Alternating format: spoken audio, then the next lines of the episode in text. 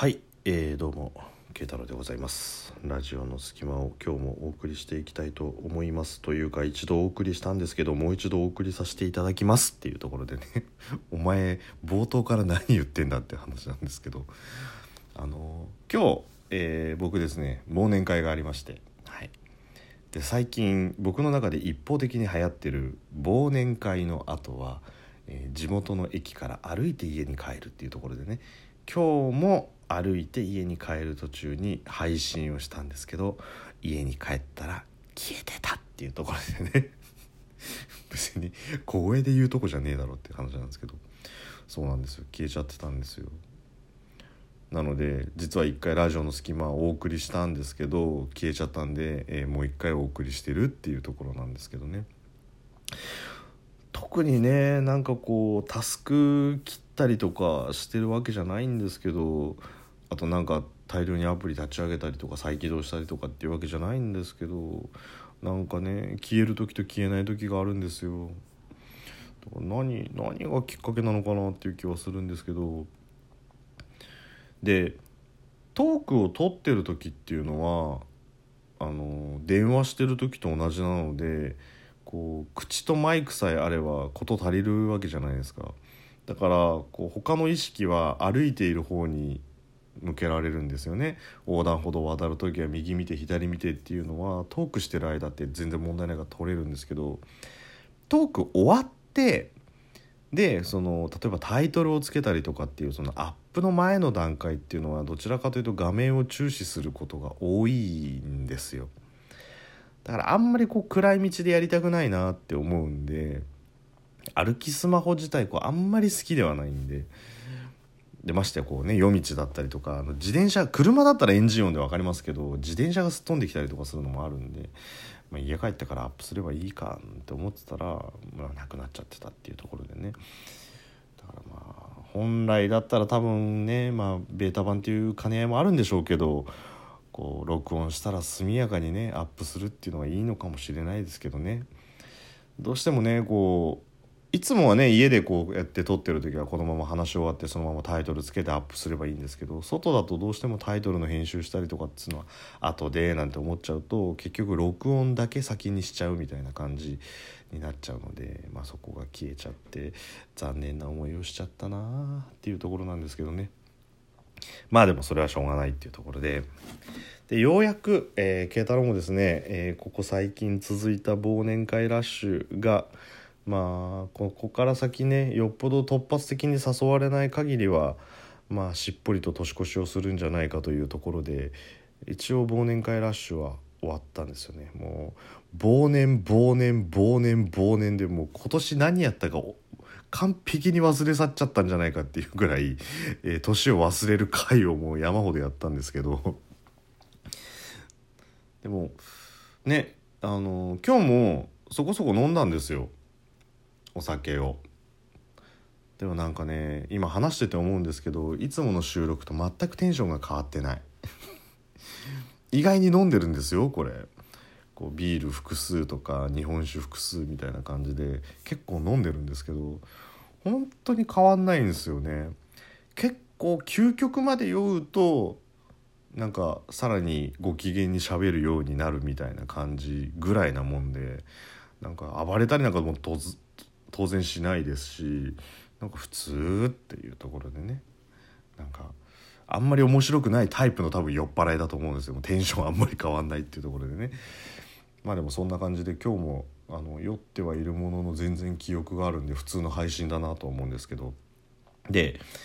今日お話ししようかなと思ってたのはその忘年会の時のお話をしようと思ったんですけど、えー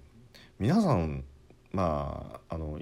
居酒屋とかのね、えーに限らずなんですけれどもお店の人に対して横柄な態度を取る人っていうのってどうですか？な感覚値なんですけどおそらく苦手な方の方が多いのかなっていう気はするんですよ。で、えー例えば店員さんに対してタメ口だったりとか横柄な態度を取るっていうのはどちらかというとね、まあ、イメージにはなるんですけれども男性の方が多いかなっていう感じはするんですよ。となるとやはりこう自分の彼氏だったりとかもしくは自分の父親がお店でこう食事をしてる時に何かあった時に、えー、ちょっとこう俺は客だぞみたいな態度を取ったりとか、えー、あとは何かをこちらがお願いするのにこうタメ口で喋るっていうことに対して、まあ、若干なりとも嫌悪感を感じるなんていう方もねいらっしゃるんじゃないかなと思うんですけどで僕自身もあの過去にねサービス業もやってましたし飲食店もやってたのでその感覚は分かるんですよ。忙しくすぎてもう自分一人しかいないからどうしても待たせてしまう場合があるとかね。人間だから忘れちゃうこともありますしっていうところで。だから基本あの怒るっていうこと怒るとか切れるとかタメ口で何かを言うとかっていうことはないんですよ。お願いする時は何々してもらっていいですかっていう感じだし例えば1回すいませんとか23回すいませんって言っても反応しなかったらよっぽどテンパってんだろうなっていう方に頭がいくんであっておいおいこいつ何度呼ばせ呼ばせんの俺が俺のことじゃない、えー、俺がみたいな、えー、感じになるっていうのはあんまりないんですね。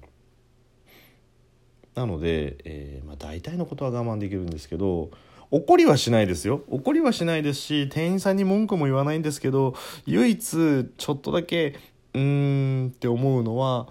店員さんのミスというか、えー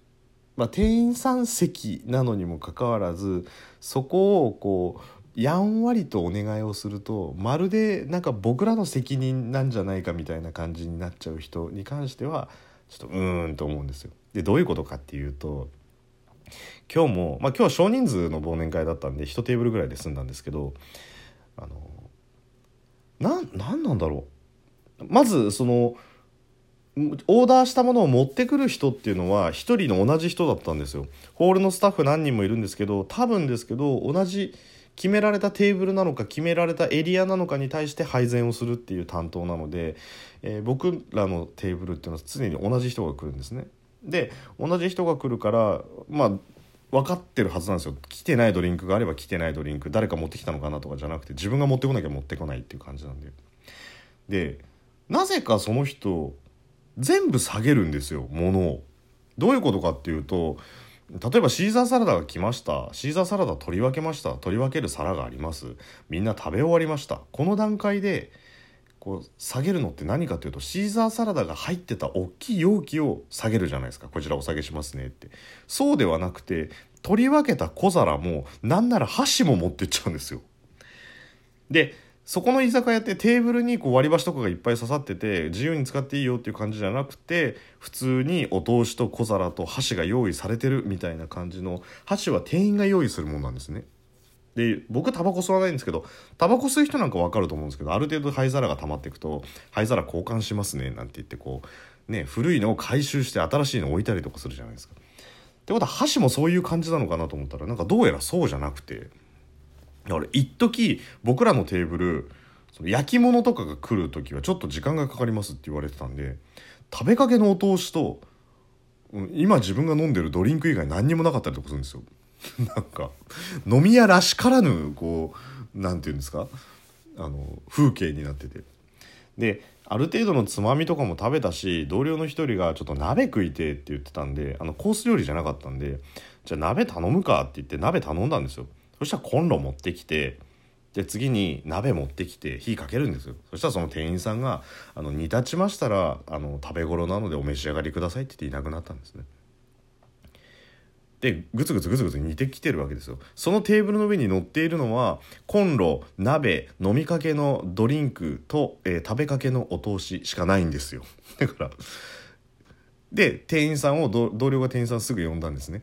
で「すいません」って言ったら「はい」なんて言ってもうハンディ持ってるわけですよまあオーダーの準備をしてるわけですよねで鍋をバックにその同僚が「すいませんお箸とかないんですけど」って言われ言ったんですよその店員さんに。そしたらね別に期待しちゃいけないのかもしれないけど「あ申し訳ございませんすぐご用意しますね」って言ってくれるかなっていうちょっとね淡い期待期待まではいかないですけど、まあ、そういうやり取りになるかなと思ったら「はいかしこまりましたではお箸はごご入り用ですか?」って「いやいやいやいや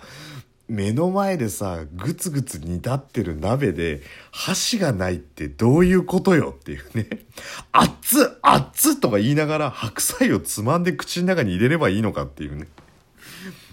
わかるでしょ気づいてよと思ったんですけどまあ別に怒ることもなく「いやあのおお箸下げられちゃったんで」って言ったら「あかしこまりました」って言って人数分の箸持ってきたんですよ。